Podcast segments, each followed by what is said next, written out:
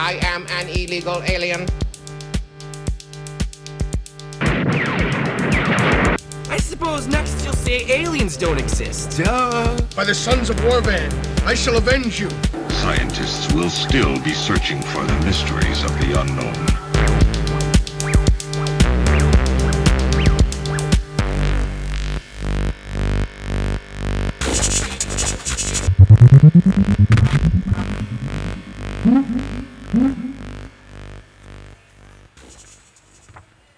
Hey, Cornerstone.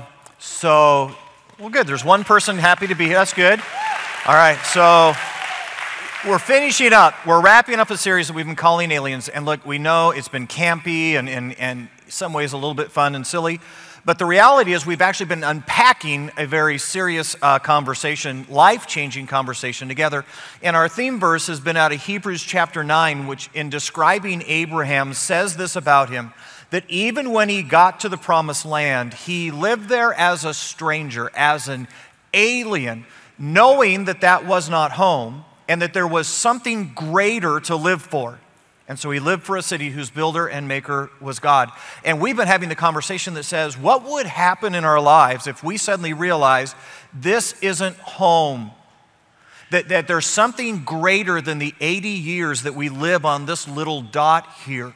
And what would it mean to begin to leverage our lives for something that was eternal in its significance and not to waste all of our time, all of our talent, all that God had given us here on ourselves? And matter of fact, last or a couple weeks ago, we had a conversation that said, You realize everything you have, every opportunity, uh, the home you were raised in, uh, your finances, uh, the talents and abilities that you have, you realize those are all God given and they don't belong to us.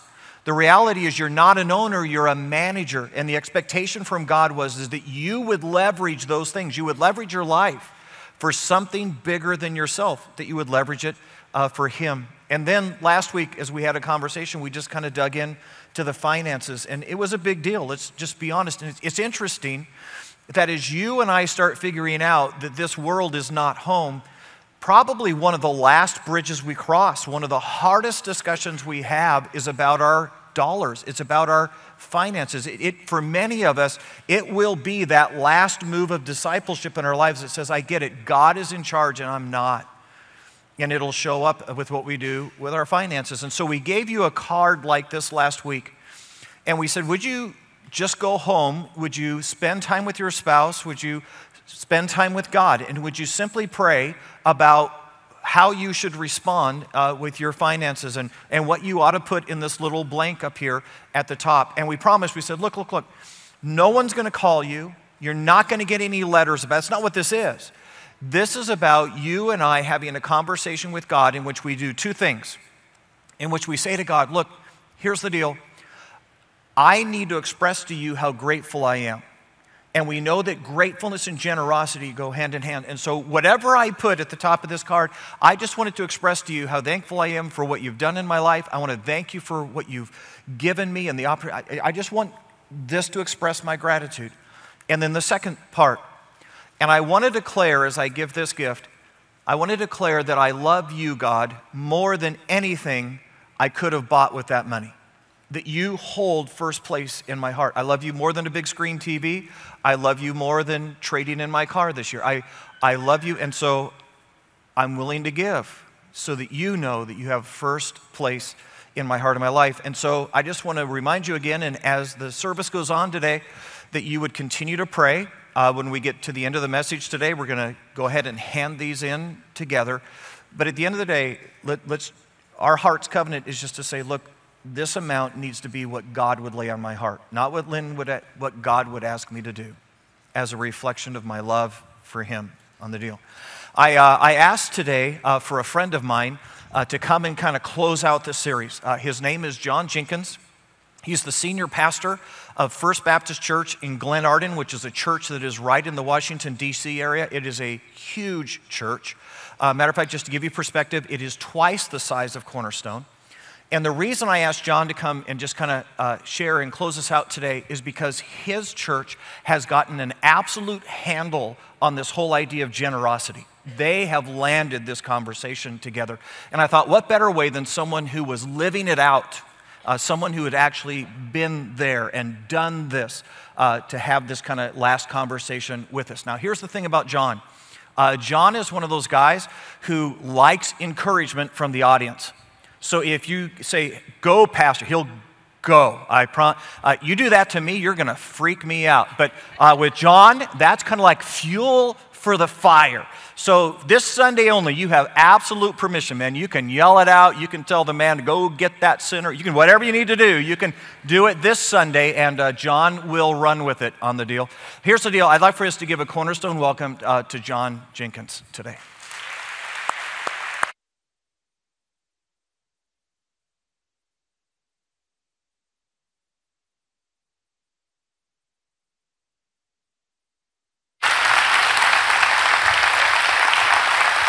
Thank you.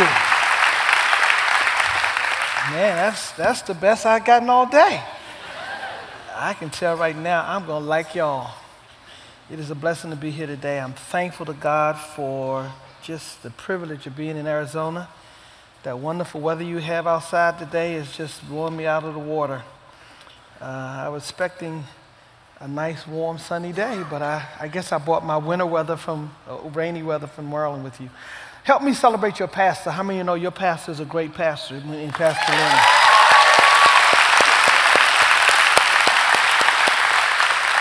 He is an incredible leader, and uh, I left my church to come here because of my high respect for him and my love for him and his wife. Matter of fact, you know he couldn't be the joker that he is had it not been for his wife, Lisa, who's really the cream of the crop, and now help me celebrate her too. I don't know where. Yeah, she's here somewhere. My wife is here roaming around with uh, Lisa somewhere. My wife of 33 years. Can you imagine a woman being married to me for 33 years? That's just unbelievable. Don't clap. Don't clap on that point right there. That's just.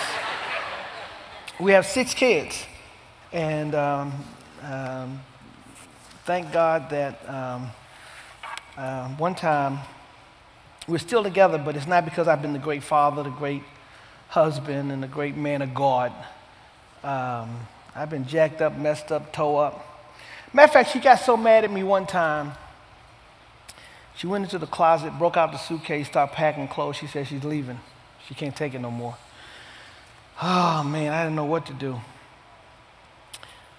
So I did the only thing I knew to do. I went in the closet after her, broke out my suitcase, started packing my clothes. I said, I'm going with you. Wherever you're going, I'm going with you.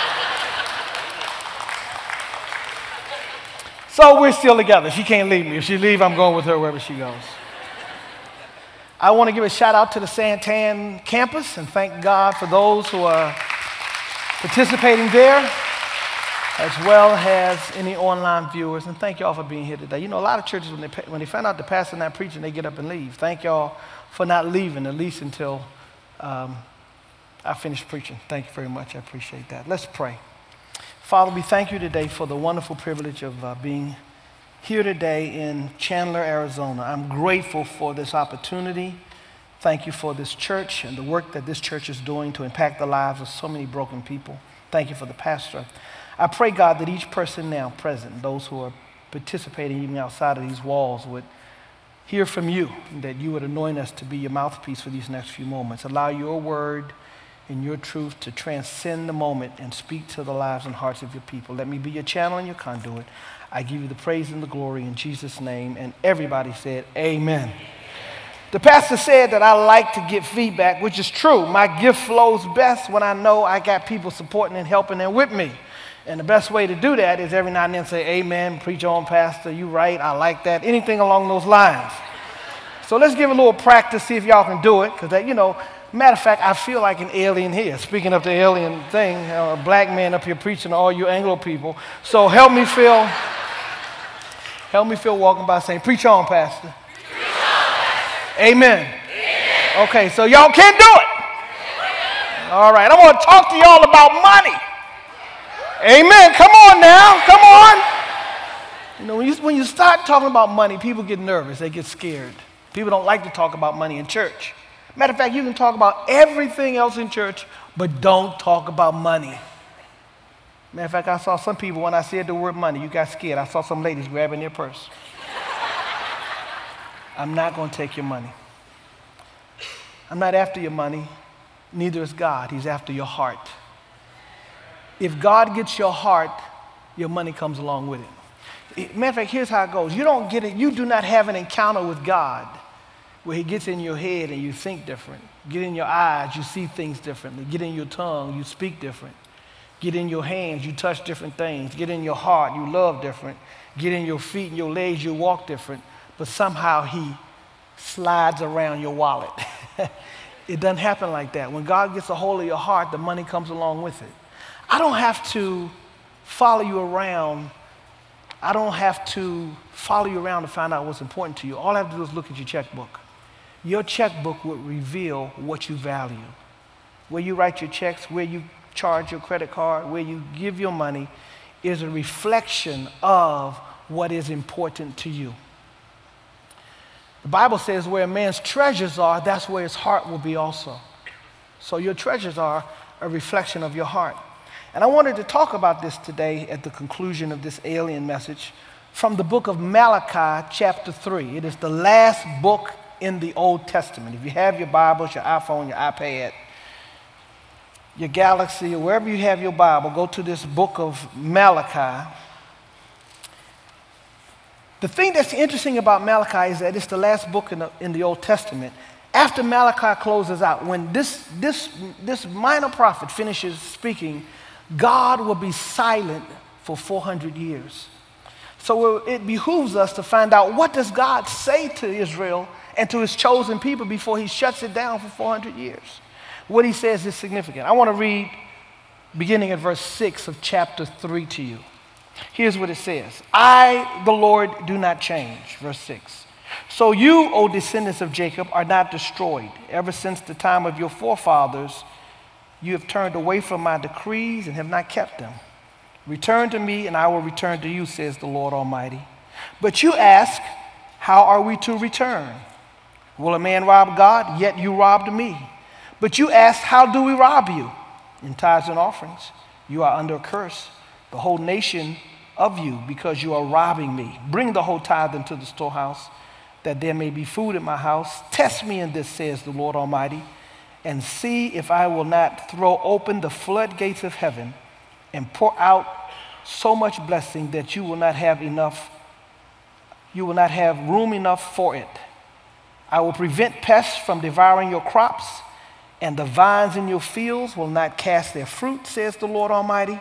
Then all the nations will call you blessed, for yours will be a delightful land, says the Lord Almighty. Amen. I want to talk about, I'm going to ask a question Can you spare a dime? Look at your neighbor and ask him, Can you spare a dime? All right, let's try that again. Look at the other neighbor and say, Can you spare a dime? Ask him. Dimes, dimes. We've done a lot with dimes. I mean, you can do, there was a day you could. You could do a lot with dimes. There's years ago when you could, you, could, you could buy a cup of coffee with a dime, you could buy a newspaper with a dime. You can't do nothing with a dime today. You surely can't go to Starbucks and get nothing for a dime. Uh, uh, you can't do much with dimes. However, God still grows and functions his kingdom on dimes. While dimes won't do much for anybody else, dimes still work for the kingdom of God. And that's what this particular passage is about, is that God speaks to the children of Israel before he shuts it down for 400 years, and he says to them in essence, you've been taking dimes from me. As a matter of fact, if I could just walk through these first chap- these first verses here in this third chapter, he begins by displaying and talking about a problem that they have. I like the way he starts it off in verse 6. He says, I'm the Lord, I don't change. We serve a God that doesn't change. Now, y'all ever met people who change? I know sometimes people can change on you, but we serve a God who doesn't change. He says, Ever since the time, verse 7, of your forefathers, you have turned away from my decrees and have not kept them. You walked away from me, God says to them. You strayed from my precepts. I've taught you my word and told you what I wanted you to do, and you've strayed away from it, he says. But then he says this here's what I love about God. He says, Return to me, and I will return to you. That's what I love about God. No matter how far you've strayed away, how low you have sinned, how dirty your sin, how frequent your sin, or who your sin was with, we serve a God who gives you another chance. He's a God who will wipe your slate clean and forgive you. Amen. That's what I love about the Lord Jesus, is that He forgives us. If we come to Him and acknowledge that we need Him and acknowledge that we're sinners and acknowledge how messed up we are, He's a God that will give us another chance. I used to say God gives second chances, but after you've done second chances about 20 times, you realize it's not second chances, it's just another chance. Anybody here know God gave you a whole bunch of another chances? He is a God that gives us a whole bunch of chances. He says to them, Return to me. Come back to me, and I'll come back to you. Reach out to me, and I'll reach out back to you. If you're not as close to God as you used to be, make no mistake about who has gone astray. And He's always standing ready to come back in fellowship with you if you would make the choice to come back to Him. Return to me, He says, and I'll return to you. But here's the thing they say to God, Israel, who has strayed from His principles, they say to God, how are we to return? How do we get back to you? I'm amazed that this is the question they ask God, and God answers their question with his own question. He says, Will a man rob God? He answers their question by asking them, Will a man rob? Which seems crazy to me. How can a man rob God? God owns everything. But yet, God says, He asked them the question, Will a man rob God? And then He answers the question and says, Yet you have robbed me. You've taken from me. You've robbed from me, He says. I, I, matter of fact, He says, You've robbed me in tithes and offerings. I didn't expect to get a whole lot of amens on this very pointed point, but here's the challenge God says to Israel, you strayed from me. You've gone away. You want to get back. But here's the point you're robbers, he says. Robbers. I suspect that in our country, all over this country, all over these United States of America, that we have a lot of robbers. Matter of fact, I think there's some on your row. Look up and down and see if you can figure out who the robbers are. now, don't point to them or anything like that. Just say, okay, I know who the robbers are. Notice he calls them robbers and not thieves. Because there is a difference between a robber and a thief. A thief comes in quietly, secretly. A thief sneaks in at night while you're still asleep, takes what he wants, and wants to get out before you know that they're there. A thief comes in when you're not at home, and they want to take it and never be discovered that they've been there. They want to take it, and you not even know who did it. But God does not call Israel thieves, He calls them robbers. And here's the distinction the thief comes in secretly, but the robber does it openly, blatantly. A robber comes into the store with the gun. He might have a mask on his face, but he don't, want to he don't want there to be any doubt about the fact that he's taken something that's not his. And God says to Israel, You're not a thief, you're a robber. Anytime you take something that belongs to God and thinking that you're getting away with it, it's not thievery, it's a robbery. You can't take it secretly from God, He sees you. I feel the tension in the room because I know some people here realize they've been robbing God. He says, How? In tithes and offerings. You've been taking tithes and offerings. The Bible teaches with clarity, with specificity. You talk to anybody you want. Over and over and over again, God speaks and gives us clarity that tithing is His way. 10% of what you bring in, of what you earn, is God's way of funding His kingdom. It is the way that He allows things to be accomplished for the sake of His kingdom. 10%. Can you spare a dime? Amen, Pastor Jenkins. I'm going to see I'm going to have to encourage myself while I'm preaching here today. That's all he asked for is a measly dime. Amen. 10 cents.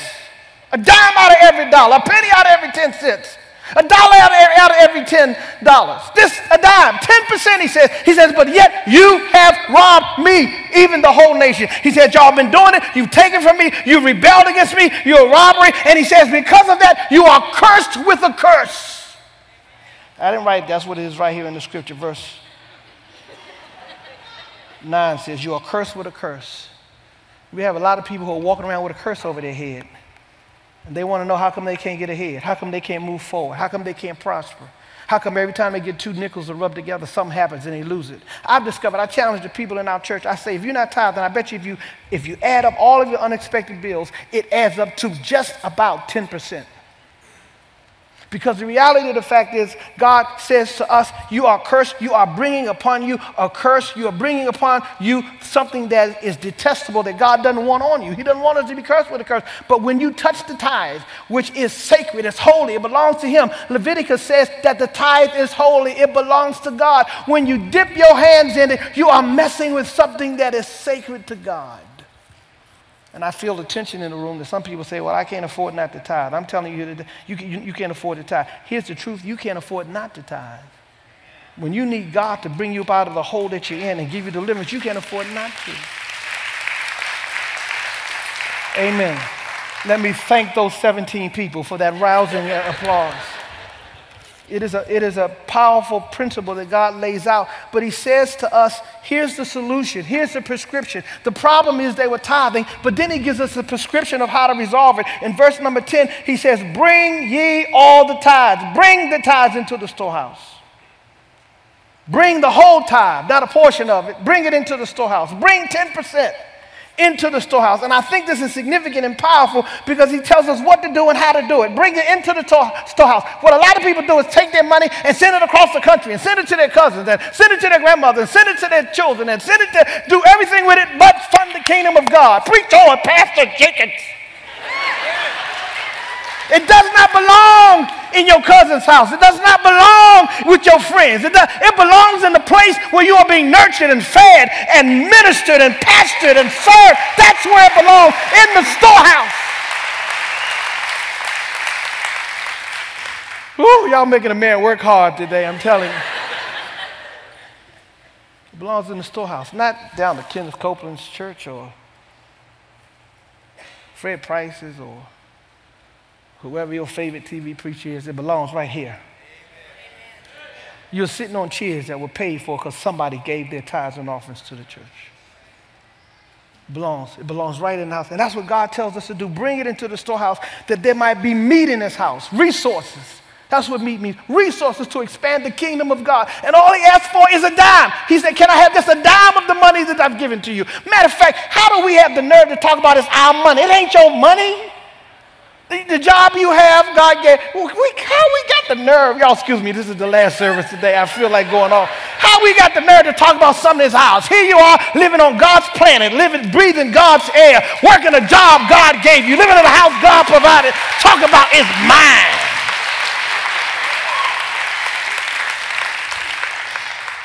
Everything you have, God gave it to you. And He can take it from you at any moment.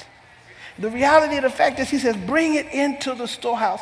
And then I like this. I love the scriptures. I love the word of God. He says, bring. Matter of fact, tithing is the standard of the day. 39 references in the Bible about tithing. It speaks over and over again. Then there's always some little smart alecky person who says, that's an Old Testament scripture. It's not for the New Testament. the reality of the fact is, tithing started before the Old Testament law when Abraham gave a tenth of his resources to Melchizedek, that was long before Moses brought the law. It's a principle that God reveals to us through the law life of Abraham by giving 10%. Yes, it's, it's, be, it's, it's not only, yes, it's in the Old Testament, but it's in the New Testament too. Matter of fact, let me tell you where it is in the New Testament. Can I tell y'all where it is in the New Testament? Matthew 23 23. Jesus talks to the scribes and Pharisees for the next smart joker that say it ain't in the New Testament. Matthew 23 23. Jesus was talking to the scribes and Pharisees. And he says to the scribes and Pharisees, listen to what he says, you hypocrites. You pay your tithe down to the penny, but you omit the weightier matters of the law justice, mercy, and faith. Here's what he says to them You pay your tithe down to the penny, but you don't give and serve my kingdom out of what's merciful, out of what's full of faith. You, you, you, don't do that. You don't do out of, out of what's just. And here's what they would do they would pay their tithes down to the penny. Now, I know y'all don't have nobody like this here in Arizona, but at the church that I passed in Maryland, we had people who pay their tithes down to the penny. They pay their tithe, but it's down to the penny $27.86. Now, come on now, just help me feel, help me with y'all, help me with this for a minute. You mean you are that tight with God that you can't round it off the extra 14 cents to just say thank God for what He's done for you? Oh, it's getting kind of quiet. I must be talking about y'all. I must have those people in the camp here when I say that. Can you imagine that you are that tight with God that you are just rounding? Isn't God worth rounding it up? You know what I'm saying? Okay, all right. Maybe He's not to y'all, but He is to me. Matter of fact, Jesus called the scribes and Pharisees who tithed hypocrites. That's what he says in Matthew 23 23. You hypocrites. Now, what that tells me is hypocrites tithe. So if you are not a tither, you haven't even elevated yourself to a level of a hypocrite yet. Look around you, there's some less than hypocrites around you. Look around you. As a matter of fact, I love, I love the promise of God in the scriptures that He gives us because He also tells us, and here's what I love about the Lord. He says, I want you to put me to the test. That's what He says right here in, in, in uh, verse number 10. He says, Test me in this, says the Lord. Put, put me to the test and see if I will not throw open the floodgates of heaven and pour out so much blessing that you will not have enough room, you will not have room enough for it. God says, Put me to the test and see if I won't bless you beyond your wildest dreams. See if I won't open up the floodgates of heaven and pour you out blessings that's beyond your capacity to handle. I don't know if you've ever had that happen in your life. I've had it in my life where, and have, have it in my life where God blesses me in ways beyond my ability to handle. Maybe you never got like this, but God is the kind of God who wants to be able to make you say out of your mouth to Him, God, can you just slow down the blessings a little bit? I can't handle them all right now. Can you, can you spread it out? I'm doing better. Thank the 18 people for that rousing applause. That's what he wants to do. Open up and bless you beyond your wildest dreams. Every time I teach in my church about finances and tithing, some tremendous people come forth with tremendous testimonies. That's why I don't have any problems teaching it because I know it's true. And I see God bless people beyond their wildest dreams. We have people with paid off their house, their mortgage, and saw God just do super and people getting promotions on their jobs and they already at the top of their job, can't get no promotion, and God give them a promotion on their job. I see it happening over and over and over and over and over and over and over. And then I say and over and over again. He keeps doing it over, but he says, I'm just looking. The eyes of the Lord looks to and fro. He's looking for somebody who's willing to trust him and put him to the test. He says, See this, put me to the test and see if I will not open the floodgates. Now, I like that term floodgates because it's a, it's a Hebrew word that means God will open up a channel. That's what it means, chimney. It means, in the Hebrew, it means chimney. God says, I'll open up a chimney. What, what's significant about that? What's significant is God says, if you tithe and give me your tithes and offerings, I'll open up the window. I'll open up the floodgate. I'll open up a channel. And what's significant is that channel will go right to you. In other words, it's a channel or a chimney that dumps down in your house. Not at your neighbor's house. Some folk think your blessing ended up next door. It's supposed to be your blessing is at your neighbor's house. Not that I'm, I'm never upset about what happens with my neighbor. Y'all shouldn't, don't get upset about what happens to your neighbor. If God blesses your neighbor, celebrate because it means God is in the neighborhood.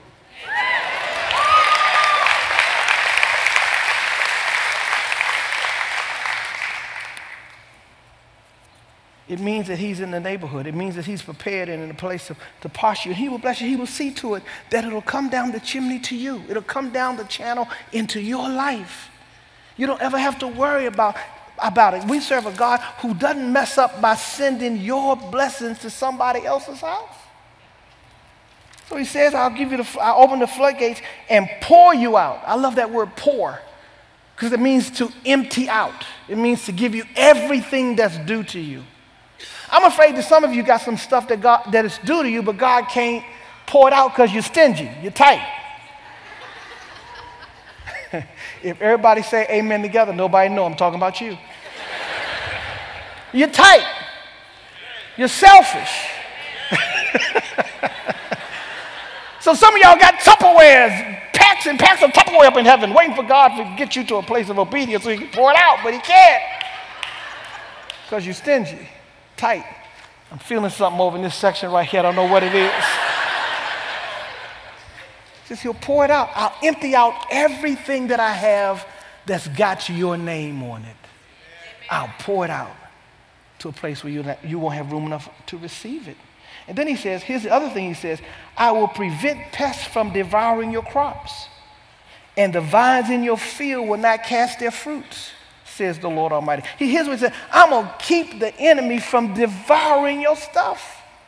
I'm gonna, keep it so it'll last. I'm gonna keep it so it's. I'm gonna keep the. I'm gonna keep it so you'll prosper. I'll keep your investments from failing. I'll keep your product and your possessions from falling apart. And I've saw this happen in my life.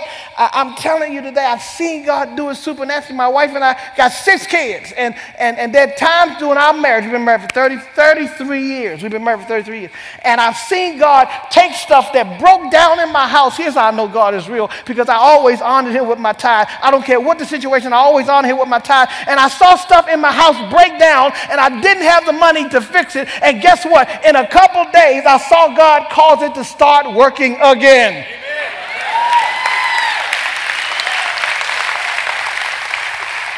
It's a miracle, I tell you. It's a miracle that God would make it work again.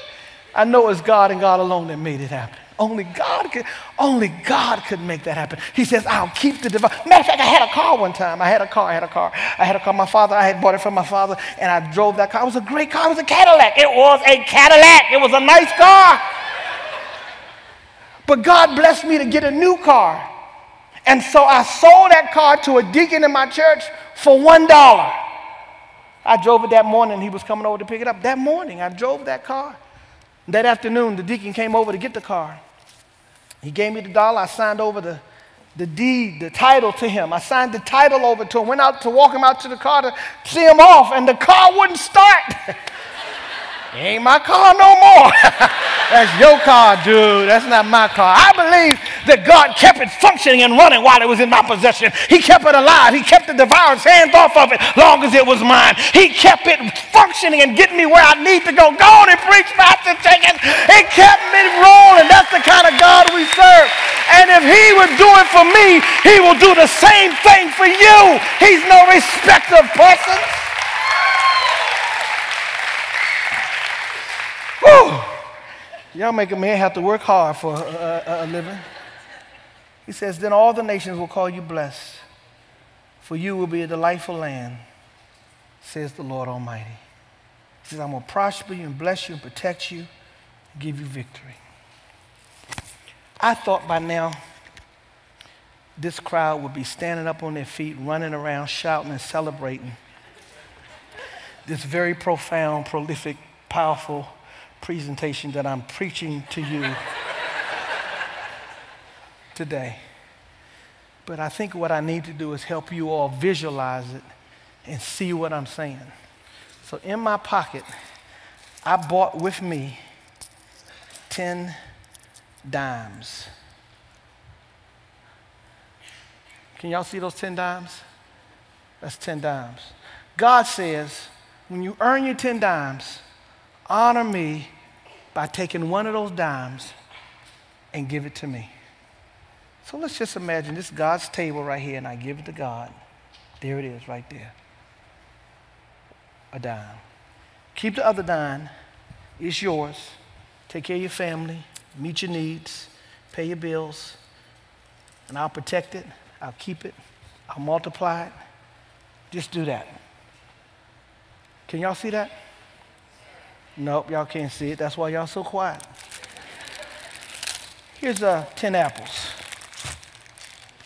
Let me illustrate it with that. Be a little more visual. Got 10 apples, you earn your 10 apples. Before you do anything else, before you pay any other bills, you give God the top priority.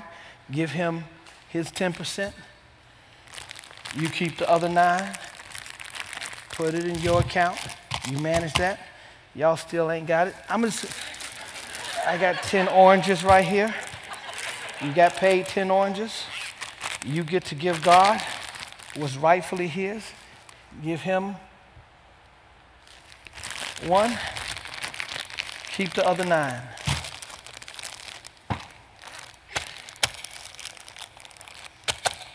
Y'all got it?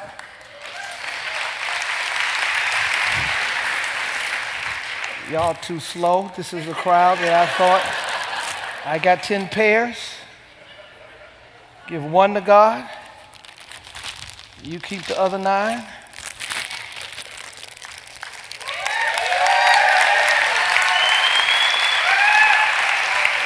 Y'all getting there, but I ain't got everybody on board yet. Here's 10 bananas. One to God, his table.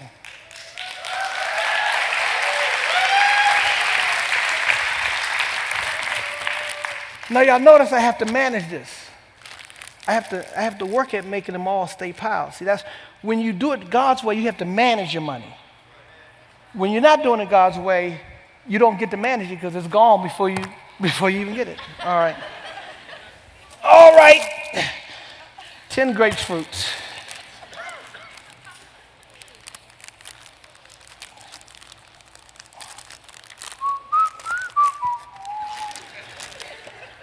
One to God.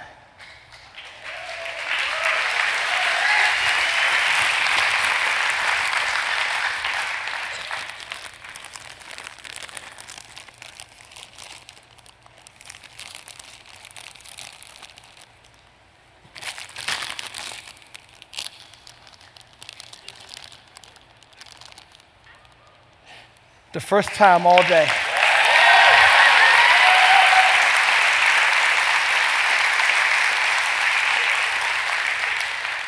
Look at what's yours. Look at what God asked for. Y'all see the difference? This is yours. If you do this, if you do this, he said, I'll beat back the devourer. I'll keep the enemy from messing with you. I'll stop the enemy from defeating you if you do this. I will bless it and multiply it and grow it if you just do this. But for those who don't tithe, here's what you do.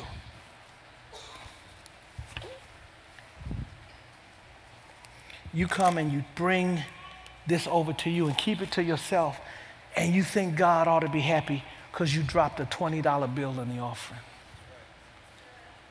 Amen, Pastor Jenkins. I know it's tight. I know it's tight. The tension is tough. I'm listen, after the day, I'm gone. Y'all don't have to deal with me anymore today. I'm gone. But while I'm here, I is here. Go on, Pastor, you here. In other words, we are selfish, self-centered, a lack of faith, a lack of obedience. And God says, you are cursed with a curse. You'll never get ahead. When you pay your bills before you pay God, you are in essence saying, I got more confidence that they're going to take care of me than God. But let me tell you something. Master charge can't help you when you get into trouble. You need a master, you need a master to be in charge of helping you. Master charge can't do it. Visa can't do it. American Express surely ain't going to do it. So I've learned not only to give God my tithes, because the scripture says, give him your tithes and your offerings. I'm not trying to see how much I can keep. I'm trying to see how much I can give. And what I discovered is the more I give to God, the more He gives to me. Pressed down, shaken together, running over. And I've found God do miracles in my life and blessings in my life because I dare obey Him and trust Him. Because you know what? He has my heart. So it's easy for me to do that because He has my heart. Maybe the reason some of us can't give our tithe to God is because He doesn't have our heart. My prayer is that you give God your heart. And if you give Him your heart, He'll bless you beyond your wildest dreams and expectations. Amen.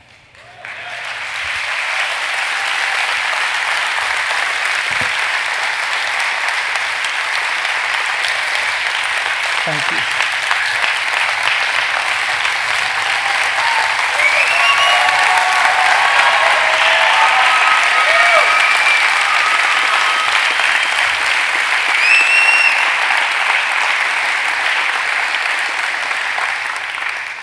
Father, we want to be people who can give a dime, not so selfish that we hold on to your dimes, but we want to give you your dimes and some of our dimes.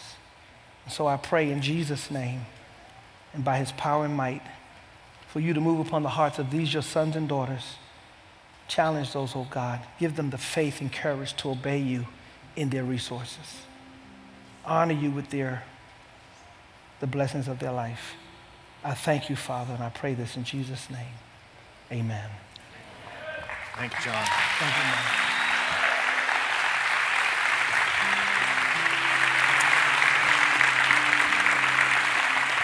Okay, so you can grab a seat. And I'm just going to ask you this Sunday don't go running out. Uh, spend a few minutes in the room. What you and I are about to do may be one of the most profound acts of worship in our lives. Because the reality is this our wallets are attached to our hearts. And there may be no bigger statement that some of us make than what we're about to make together about how we feel and what we believe about our God. And so I'm going to give you a few moments. I'm going to ask every single person to pull out one of these cards and just pray over it. That's all I'm asking. Would you pray over it? If God says put zero, put zero. Nobody's asking you for anything else. But as you pray, would you simply say this to the Lord Lord, I want what I put in that box to reflect my gratitude towards you. See, I'm thinking if, I'm thinking if I'm really, really thankful for what you've done in my life, then giving probably shouldn't be this hard. And I want whatever I put in that box to be a clear statement to my heart, not to anybody, to my heart, that you are first place in my life, that I love you more than anything I could have bought with that money. And so it's easy for me to set it here and say, look, it's yours. And that whatever you put in that box sends a clear message to your Savior. Just whatever that is, you do that. So here's what we're going to do I'm going to give you a few moments right now, the opportunity to pray once again over this card. The band's going to give you a moment before we start. And then we're going to collect. We're going to have the offering come and we're just going to ask you to put these in and as your statement uh, today. Let's pray together. Dear Lord Jesus, we're just going to be honest. Some of us, some of us, this is kind of the last thing. This is, this is that part of our lives that we've given you so many other parts and we've allowed you to be Lord of so many different areas in our life. And this has been the last area. It's got its fingers wrapped around our heart, and it's been the hardest one for us to surrender. It's been a mistress that has literally vied for our love. And we're simply today going to become aliens. We're going to say, Look, I, I, no longer live for this world. There's nothing I could buy in this world that means more to me than making a statement about my Savior, that means more than me than being obedient to what He's called me to do. And God, may we put the right number, the number you would direct in that box. This we pray. In Jesus' precious name, amen. You take a few moments, you consider what God would have you do, and then simply do that.